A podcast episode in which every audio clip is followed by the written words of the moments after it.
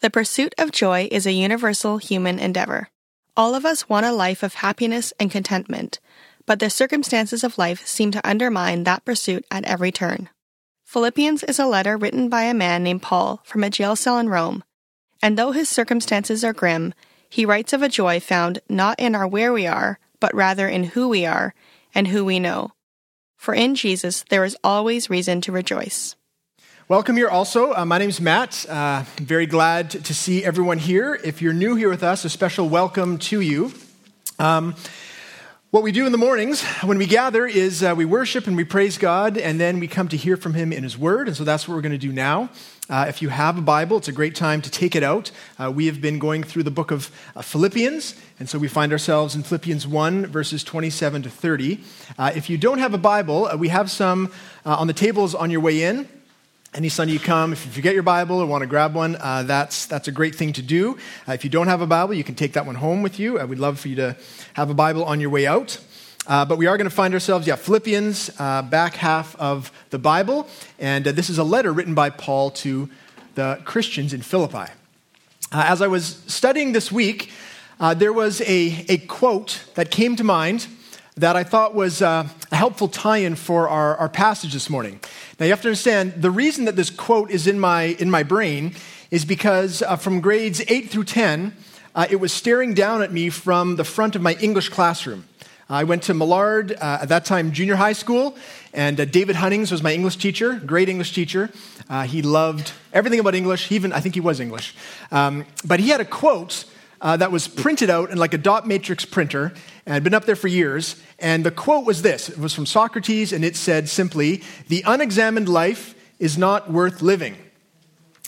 So, as a grade eight kid, I had no idea what that meant, except what I remember is uh, Mr. Hunnings would refer to that every now and again when he wanted us to actually think about life. When we were reading, that's what literature tends to be about. And he would say, guys, the unexamined life is not worth living, meaning think about who you are. It was a good reminder. Um, it's also something that we find in the Bible. Throughout the Bible, uh, we see this as a theme that we are pushed to continually, uh, carefully examine our lives, to figure out you know, who we are. What does it mean to be human? What does it mean to be a follower of God? Um, we saw last week that this was part of Paul's message. Uh, if you remember, if you were here in verse 21, he said that for him to live is Christ and to die is gain. And by that, in part, he was encouraging all those who would read it to, to think of life in light of eternity and death, and, and to really examine your life and figure out what, what are you living for.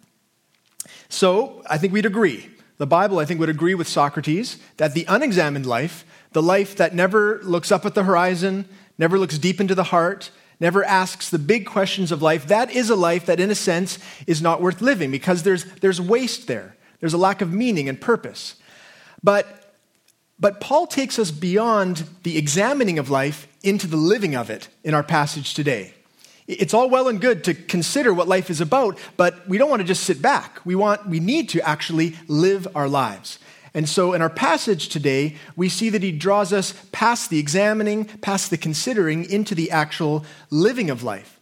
And what we're going to see is that uh, he calls for us to live a life of investment where we're actually pouring ourselves out, pouring ourselves into the things that matter most to us. So I'm going to tweak uh, the quote. Instead of the unexamined life is not worth living, I'm going to suggest that the uninvested life is not worth living. And so, as sort of a framework for our text and for our time, that's where we're going. So, uh, we're going to hear now from, from the Lord, uh, Philippians 1, starting in verse 27, where Paul continues to speak to the Philippian church, and he says this Only let your manner of life be worthy of the gospel of Christ, so that whether I come and see you or am absent, I may hear of you that you are standing firm in one spirit, with one mind, striving side by side for the faith of the gospel, and not frightened in anything by your opponents. This is a clear sign to them of their destruction, but of your salvation, and that from God. For it has been granted to you that for the sake of Christ you should not only believe in him, but also suffer for his sake engaged in the same conflict that you saw I had, and now hear that I still have. That's God's word. We're going to pray for a moment. Uh, Lord, I'm very thankful for your word. I'm thankful, God, that as we gather here, um, Lord, we know that you are speaking. Uh, Lord, we have an opportunity to actually hear from you. And I pray, Lord, that this would be a time of great uh, strengthening and encouragement and instruction, Lord. I pray, in spite of my own sin, God, that you would speak to your people, and Lord, that we would come to know you more and ourselves more uh, as we consider your words. We pray this in Jesus' name. Amen. Well, this idea of investment is one that, um, even though you don't see the word in the text, for the Philippians, as, as they heard this read, because that's what would happen, someone would stand up and read this letter from beginning to end, um, this idea of investment would have been immediately clear. And that's because in the very first bit of verse 27, there's actually a reference to citizenship. Uh, you don't see it there, but in the Greek, uh, we, we read, Only let your manner of life be worthy of the gospel but they would have heard in the Greek, exercise your citizenship worthily, which is a word we need to use more often, worthily of the gospel of Christ. Meaning, you are actually citizens of the gospel, citizens of the kingdom of God, and so I am encouraging you, reminding you to live a worthy life in light of that fact. So you're citizens of the gospel, now live that way. For the Philippians, this would have been a very strong uh, appeal because for them, to be a citizen was a huge deal. Um, they were a Roman colony. So this was a Roman town. And when Rome decided to make Philippi a colony, they gifted everyone with citizenship, which was a huge gift. Because back in the ancient world, uh, to be a Roman citizen meant that you were a somebody. No one really cared for each other the way that we care now. By that I mean there were no governmental or social systems back then, no social safety net for care, to care for those who were in need. Um, you might you would have a family, hopefully a, a, village that would care for you. But if, for example, you were uh, in a business deal and you were defrauded, um, you would have very little recourse. There, there, was no no one there to care about that, to go and talk to. Um, if someone had more power than you, more status than you, then you were kind of out of luck, unless you were a Roman citizen. If you were a Roman citizen, then all of a sudden you had legal status. You, could appeal to their whole legal system. You had protection and, and someone to appeal to. We see, in fact, when Paul gets into trouble, uh, he appeals to the fact that he is a Roman citizen. So to be a Roman citizen was a big deal. Everyone who uh, wore the title of Roman citizen, they were very, very proud to be citizens. And they knew that that meant not just certain rights, but if uh, you remember, uh, one of my boys is doing social six right now. So with with citizenship, there's rights and there's responsibility. That was a test last week. We studied for that. So, rights and responsibilities. Uh, there are obligations and responsibilities that come with being a citizen. And for the Romans, they gladly accepted them. They were happy to serve the empire because they knew what it meant to be a citizen, all the things, all the benefits that they got. So, military service, was something that was just part of being a citizen. You were a young man and you, you served in the military. That was a source of pride. They didn't see that as, a, as an onerous burden. They were like, yeah, I'm happy to serve and defend the empire because of all that I get from it. Also, uh, religious devotion. That was part of what it meant to be a Roman citizen. In fact, in Philippi, there were many, many monuments and temples to all the Roman gods, and of course, they worshiped Caesar as God. That was part of what it meant to be a citizen, that you would, you would devote yourself, you would worship the things that the empire worshiped because you wanted to invest fully. So, really, what we see is a, a high level of investment for those who are Roman citizens. And so, when the Philippians heard, exercise your citizenship worthily, they would have said, Oh, yeah, I, I get that. I don't think that's exactly true for us. I think for us, the idea of citizenship doesn't carry with it the same level of investment. Like, for example, do you ever find it strange how, when, uh, if you're reading the New Testament and um, the apostles go into a town like Paul and they start preaching the gospel, which is probably very different than what the Romans there would worship, and someone gets upset, it's never just a disagreement between one or two people. The whole town comes out to have an argument or a riot, right? Very often, everyone's picking up stones, everyone's upset. In fact, we see this is what happened when Paul went to plant the church in Philippi. Uh, here's Acts 16. Um, they got in trouble. People don't like what they're saying. And it says, And when they had brought them to the magistrates, they said, These men are Jews. They are disturbing our city. They advocate customs that are not lawful for us as Romans to accept or practice. And just based on that accusation, they beat them, they put them in jail. And I'm just saying, I don't, I don't think we feel that way about Canada, do we? Like if someone came to my door, like my neighbor, and said, Hey, Matt, there's a guy down the road. He's talking bad about Canada. Get your hockey stick. We're going to go beat him up. I would say, I, is he doing other stuff bad? Like, what, what is he? I'm not sure that I really feel a compulsion to do that. But for them, this was an affront. I mean, for us, we don't have that level of investment. To be honest, like even when it's Canada Day and there's a big celebration at Rocky Point and there's stuff for the kids and there's a bandstand, there's fireworks, sometimes I have a conversation with Dawn that's like this I don't know, it's gonna be really crowded. Like, it's, do we really wanna, it's so hot. Do we wanna get all the kids in the van to go down there? I mean, that's I'm, I'm wrestling with just going to celebrate our nation with cotton candy so that i think is a little more akin to where we are in terms of citizenship level of investment is generally fairly low so when they hear the philippians hear uh, be good citizens for them it's, it's not about a level of investment they're already up here but the reminder is hey remember your allegiance is not to caesar it's to jesus you are citizens of, of heaven. In fact, that's what we see. Here's Philippians 3.20. Uh, Paul says a little bit later on in the letter, but our citizenship is in heaven, and from it we await a Savior, the Lord Jesus Christ. So he's saying to them, remember, be fully invested in the kingdom of God. For us, I think we need to hear that as well. I do think that we have um, certain areas of life where we have full investment, but they are usually to do with ourselves. In fact, I think there's probably an inverse relationship. The more that we've become invested in ourselves, I think we tend to invest less in other things of life. And so it's a problem for our country and for our church. Because what we need to hear Paul saying is it's good to have that level of investment. It's good to be fully devoted, not, not to Caesar, not to the earthly king, but to Christ. And so for us, it's a shift in allegiance, but probably from ourselves to Jesus and also probably, uh, probably a challenge for us to recapture what it means to be a citizen, what it means to truly invest. It might have been easier for the Romans, for the people in Philippi, because for them, they could look around and see what happens when you don't, when you're not a citizen.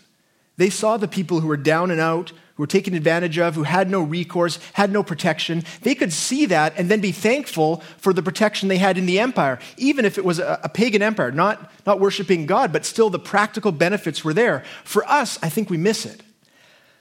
But if we look carefully, we can see if you're here this morning and you're a follower of Jesus, you, you should know the benefits that come from the protection, from the inclusion in the gospel. You should be able to look around you and see the many people who are who are looking for, for protection, looking for purpose, looking for hope, and yet not finding it ultimately. And we have lots to be grateful for then, because we can be reminded as we look into the Word, as we're in conversation with others who know and love Jesus, say, man, we have a greater citizenship, and so an even greater reason to invest. So, if that's true, if that's stirring in our hearts, and we see, yeah, I, I get it. I think that that makes sense that there should be a real sense in which I'm invested in the things of God. What does that look like? Well, for the rest of the passage, we have uh, two ways, two things that Paul points to in terms of what a life of investment looks like. So the first is it's a life of conviction and action, and the second is it's a life of suffering. So we'll take the first uh, first. I know it's kind of a tandem there, but those two things, conviction and action, uh, they go together. So we get two for one. Uh, verse 27 is where we see these principles, these ideas. Uh, Paul says, So whether I come, like back to Philippi, and see you or am absent, I may hear of you that you are standing firm in one spirit, that's the conviction, with one mind striving side by side for faith in the gospel, that's the action. And so, what we see here is that to be a, a worthy citizen of the kingdom of heaven, we need both conviction and action which is no different than anything within or without the church. Whenever you truly invest in something, you need to come to a point of belief. You need to come to a point where you really say, oh, this is, um, I- am sure about this. I'm going to stand firm in this. Uh, notice, though, that this is not an individual enterprise. He says there that we are to stand uh, in the Spirit, in one Spirit, and we're to be side by side as we strive for the gospel. Uh, really, this is talking about church unity. And this is, this is also a challenge for us because we sometimes have the idea, that, well, in our day, I think we love the idea of community, don't we? There's community centers, there's community all over the place. But a true community is one that is not just uh, gathered together because of like mindedness or, or common interests. sometimes in the church we have this idea that, that it's really we're here and we're a loving community and we kind of like hanging out. Maybe we like the same songs maybe we like the sort of the, the idea of relationship. But those are not the things that actually bind us together.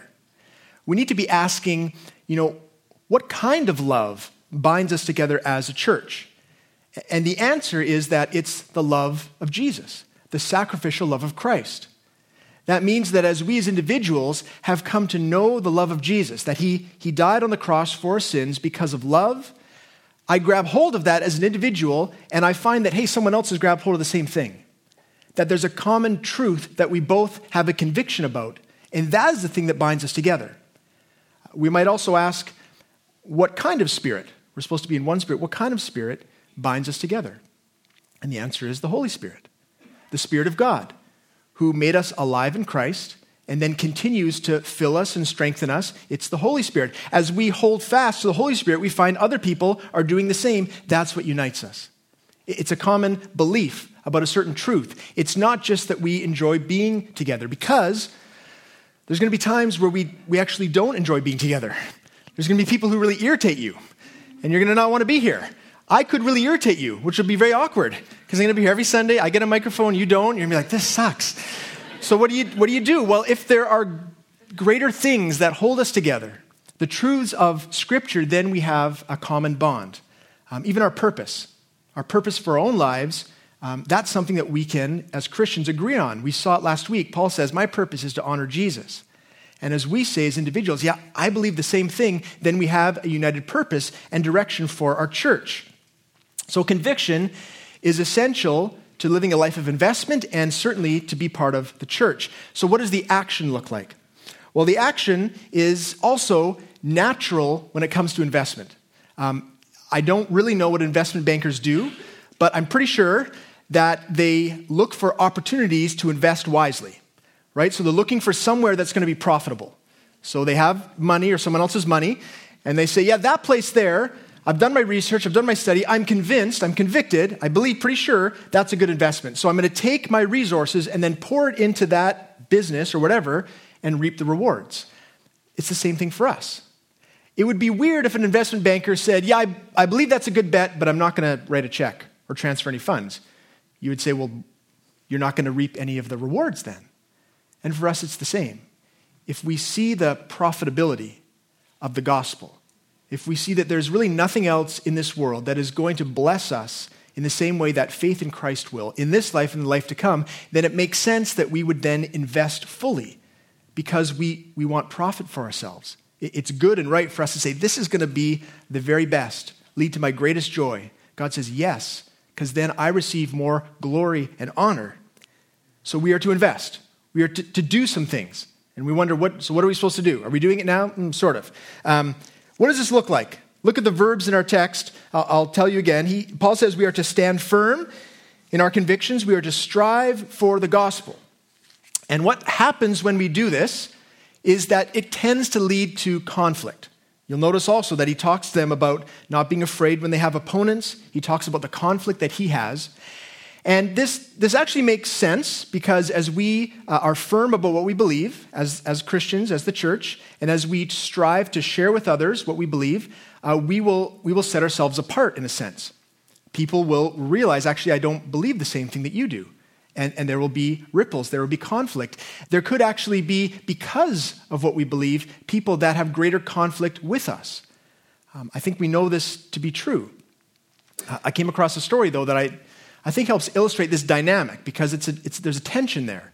Um, this story was told a pa- uh, by a pastor about a bank manager in his church. And um, what happened was the bank manager, he'd been a bank manager, manager for a while, um, but there was a new policy or a new strategy from the bank executives. They said, We want to get new clients, we want to hold the clients we have. So, what we're going to do, it's not a new strategy, but just new for us, is we want you to wine and dine our clients. We basically want the managers, uh, the leadership team, take them out for nice dinners, take them out to clubs, buy them, you know, wine, dinner, just show them a great time, and they'll like us and they'll come to our bank. So the bank manager didn't sit well with him. Um, he didn't think from a financial, from a business point of view, this was a great idea. But personally, he, he wrestled with the, the thought of going and basically getting people drunk, of going and, and, gluttony, and just sort of buying everything and anything they want so that they will uh, find favor with uh, these clients. So he wrestled with it for a while, and then he said, I just don't think that I can do this. So he chose to not comply and to just run the bank the way he had for years. And what happened is that the bank actually continued to prosper. He did, the bank did very, very well, as well or better than some of the other branches that were now doing this new policy. And so, from a business point of view, things were going well, except that his superiors, it really irked them that he wouldn't go with the flow. Uh, it really irked him that irked them that, that he decided to stand in his conviction. They felt judged by it. And so what they did is they sent him on a two-month leave and they hired someone else in his position. And then they rehired him so that there wouldn't be any legal uh, repercussions. They put him in another place where they felt like he wouldn't be as much trouble. So you can see how, for that bank manager, how frustrated would you be?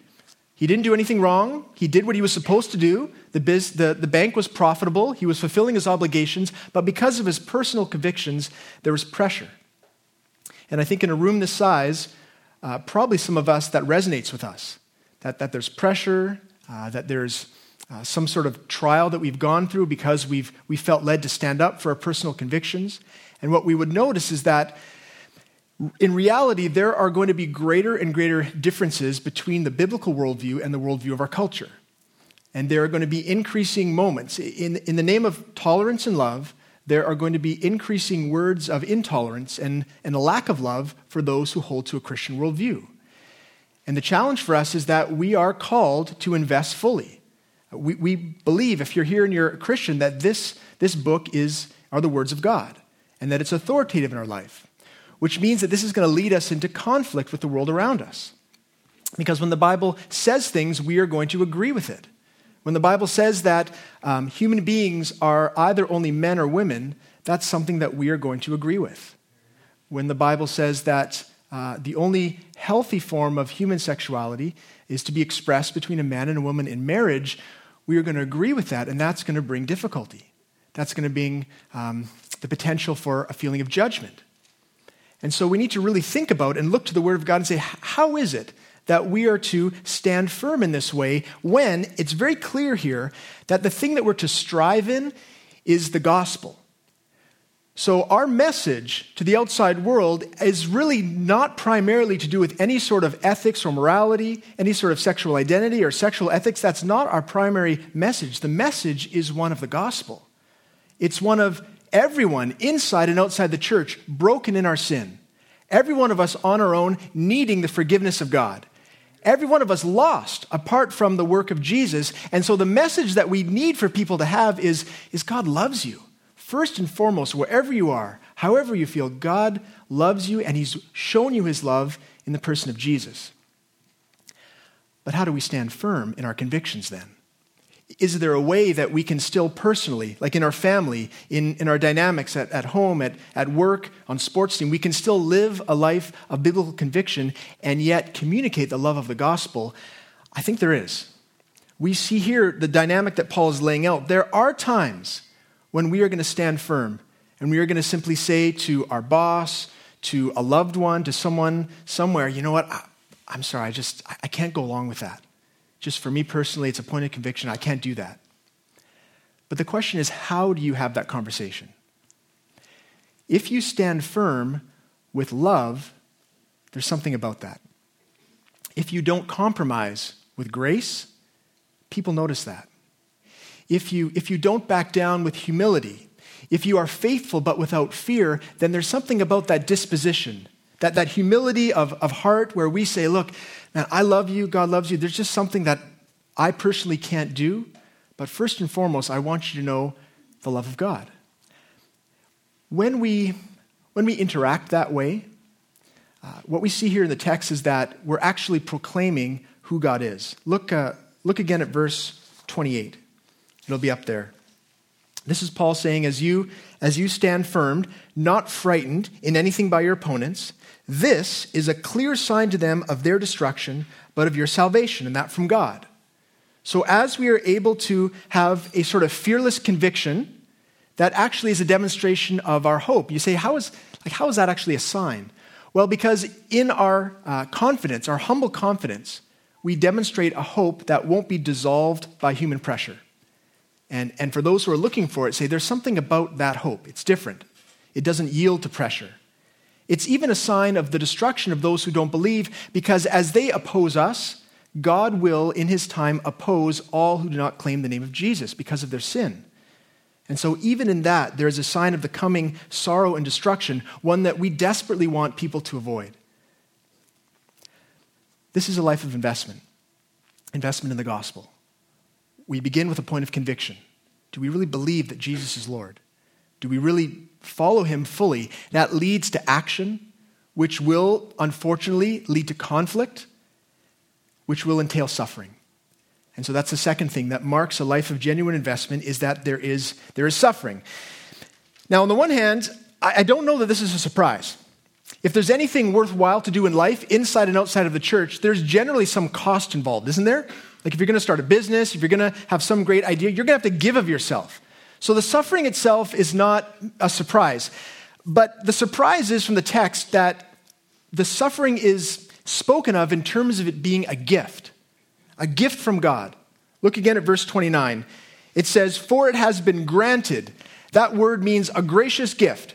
So it is a gracious gift to you that for the sake of Christ, you should not only believe in him, we know that's a gift, but also suffer for his sake, engaged in the same conflict that you saw I had, and now hear that I still have. So Paul's saying really clearly that the suffering that you will go through as someone who believes in Jesus whatever that turmoil, whatever that trial, as you're trying to be faithful, that actually is a gift of God. It doesn't usually feel like one, though, does it? For those of you coming this morning, and, and this has been a week of, of just real difficulty, I don't think many of us in a time of suffering say it feels like a gift, it feels like a burden. It, feels difficult. We're, we're broken. We're, we don't know how we can make it through the day, whatever the, whatever the trial may be, whether it's just kind of pressure or just circumstances of life. So the question we have is how, how is this actually a gift? How is this a good thing, God's grace in our life? So, to answer that question, um, we're going to look at three um, apostles and their life. And we're going to see the way in which God brought about good things in their life through their suffering. So, three ways in which suffering is, in fact, a gift. The first is this suffering reveals whether our convictions are genuine. And for that, we look to Peter. Now, if you know the story of Peter, he's a follower of Jesus. He was the, the brash one, the one who wanted to walk on water and, and that sort of thing. Uh, he's always the one who speaks first. And um, if you know the story of Peter, you know that just before Jesus went to the cross, he was, he was the one who was adamant I am, I'm going to be with you to the end. Jesus, listen, I'm your guy. My conviction, mm, solid. Peter, uh, Jesus said, Peter, by tomorrow morning, you're going to deny me. Peter was like, No way. I'm ready to go with you to jail and to death. And what happened is, persecution came. The potential, not even suffering, the potential of suffering came into Peter's life, and he fled. Right? Er, all of them ran away. Jesus left on his own. Peter, though, was kind of following him and watching what was happening. And as people recognized him, if you know the story, they said, Hey, aren't you with Jesus? Of course, Peter said, No, no, that's, that's not me. Why? Because he was scared. His conviction that he thought was so strong all of a sudden left him. And of course, three times the rooster crows, he denies Jesus. And it seems like a story of failure, except, except that God is at work in that moment. We know God is at work in that moment because later on, Jesus comes back to him. After Jesus you know, uh, Peter denies Jesus. Jesus goes to the cross. He dies. He's resurrected. He comes and he visits with Peter. He forgives him. He welcomes him back in. And he says, Peter, it's on you that I'm going to build my church. And now look at this passage. This is in the book of Acts. Peter's the one who's preaching in Jerusalem, telling people about Jesus. The church is being built, and they're getting persecuted. Suffering is coming. Look what happens here in Acts 5. And when they had called in the apostles, so Peter is there, they beat them and charged them not to speak in the name of Jesus and let them go. And then they, that's the apostles, left the presence of the council, rejoicing that they were counted worthy to suffer dishonor for the name. And every day in the temple and from house to house, they did not cease teaching and preaching that the Christ is Jesus. What happened in between there? Like not long ago, Peter's, even just the thought of being arrested, he's out. I'm, I do not know who that Jesus is. And now he is rejoicing in his suffering. What happened, what happened is that through that time of suffering, through the trial, through the test, Peter came to a better understanding of his conviction. And, and I'm not sure about you, but there have definitely been times in my life where I, where I failed, where I thought I had conviction and I, I, didn't, I didn't take the opportunity or whatever the case may be. And, and through that, I came, there's a, a grief in my heart. I was like, oh, no, I missed that opportunity. And I, I want to take it again. I really do believe, or I really am sure about this. Give me another chance, Lord, to, to have a conversation with that person, or whatever the case may be, to stand up for what's right. It's through the trials, through the suffering, through the difficulty that we often come to a place where we understand the depth of our conviction, where it's strengthened.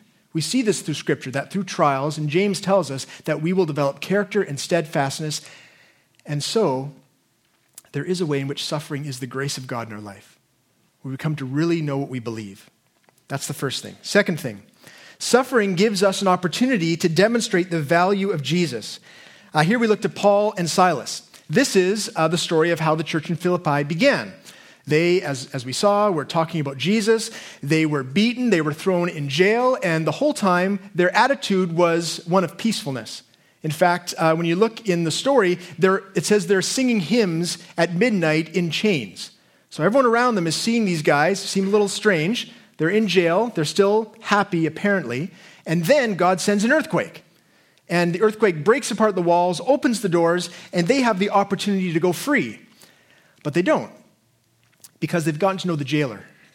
And they know that the jailer, if they go free, that he is going to be killed because it's his job to make sure that no one goes free. And in fact, when the jailer wakes up, if you know the story, he looks and he sees the door open and he thinks everyone's gone. He takes his sword, he's about to kill himself, and they say, Wait, d- don't do it, we're still here. Do you remember the response of the jailer? It's up here on the screen. Acts 16. Then he brought them out and he said, Sirs, what must I do to be saved?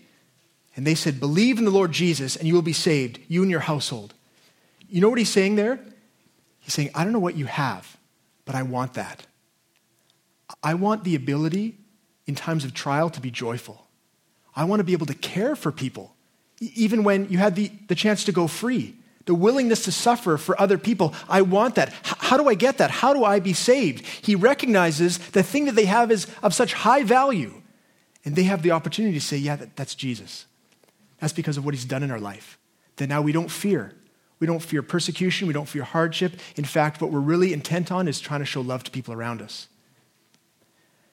We can do this too. We probably don't have jail cells. There may not be earthquakes. But I came across a story that that I think struck a chord with me. This is told, uh, heard this a few years ago. Uh, Tim Keller, pastor in New York, he tells a story about someone in his church uh, who was uh, a manager, big corporation, uh, team leader, and uh, there was a new team member added to his team.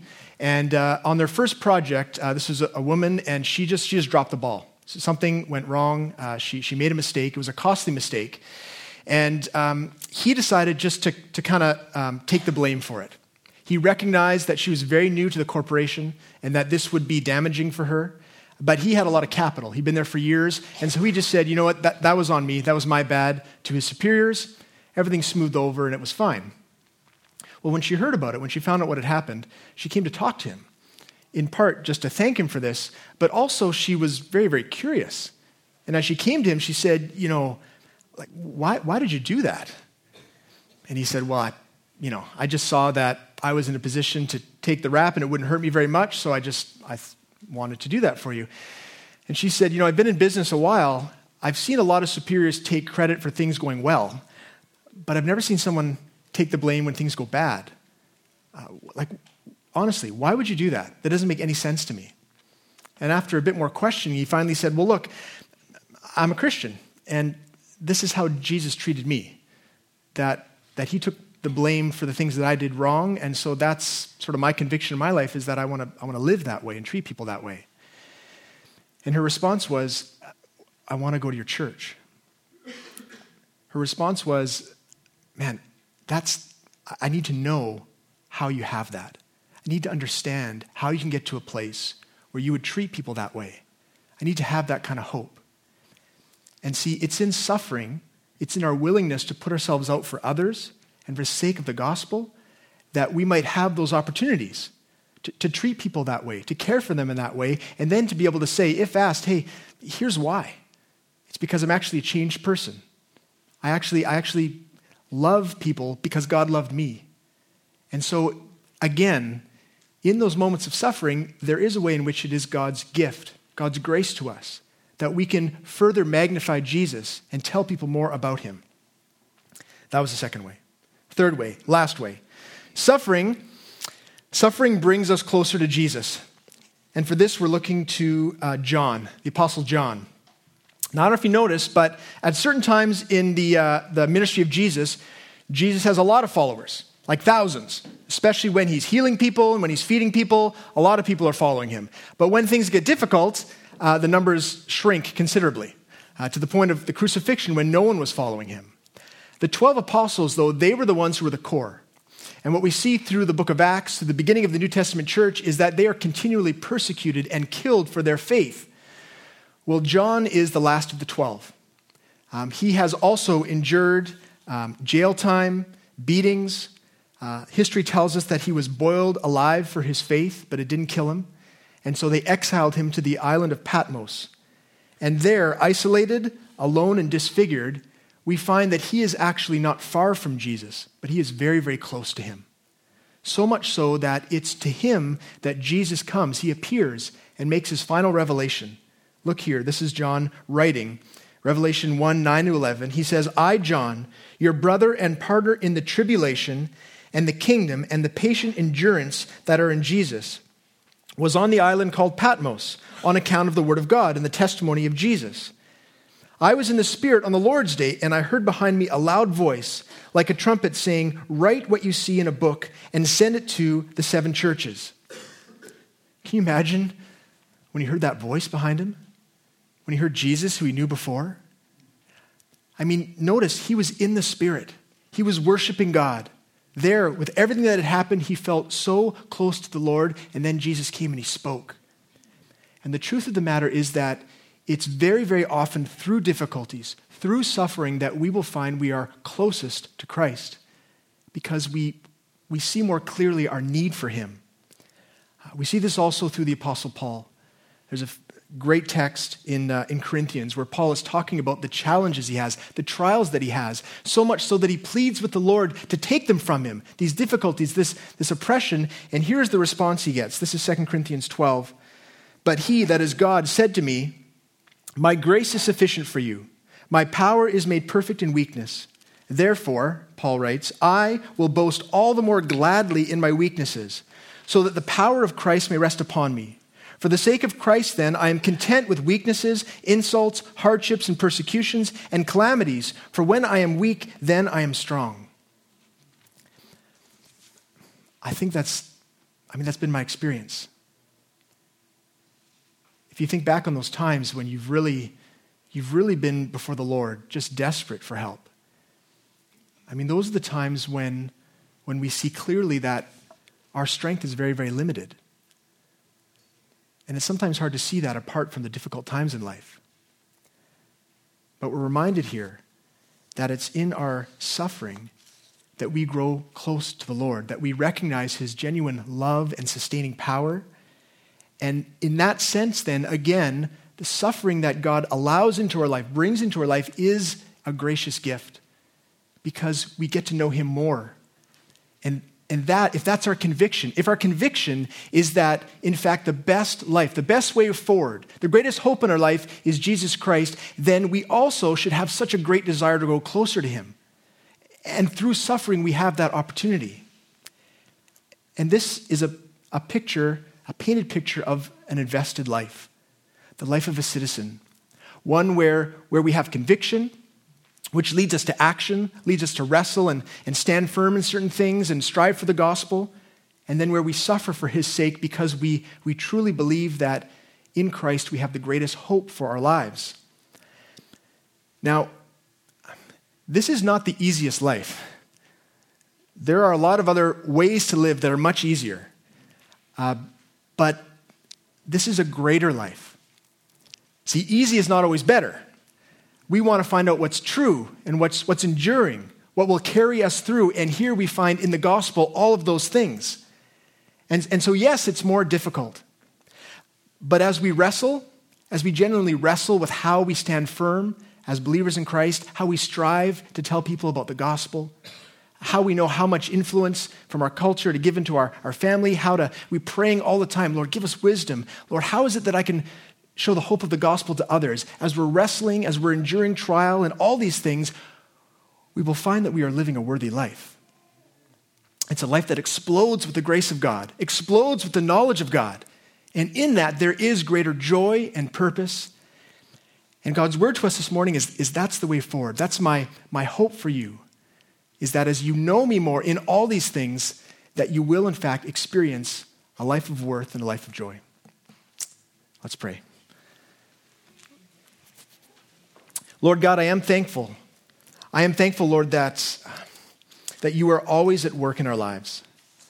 I'm thankful, Lord, for, for Paul again writing uh, to those brothers and sisters in Christ long ago and communicating to them the truths of, of the life of citizenship in the gospel. Lord, it's, it's one of difficulty and challenge and suffering, and yet through all of that, you tell us again and again that you are at work. And God, that in fact it's, it's your grace in our lives, that you draw us closer to yourself through the difficulties. I pray, Lord, I pray especially for those uh, this morning who are just right now, it is a very difficult time. And it's even maybe hard to hear that you are somehow at work. I pray, Holy Spirit, that you would minister to us. I pray, Lord, that you would bring hope and healing and fullness of your spirit. And, and Lord, I pray for, for all of us here. God, may we look for those opportunities to indeed stand firm. And Lord, give us the wisdom to know how to do that in such a gracious way that people will hear about the love of God before they hear anything else. And Lord, in that, that people will come to know you. We pray this in Jesus' name. Amen.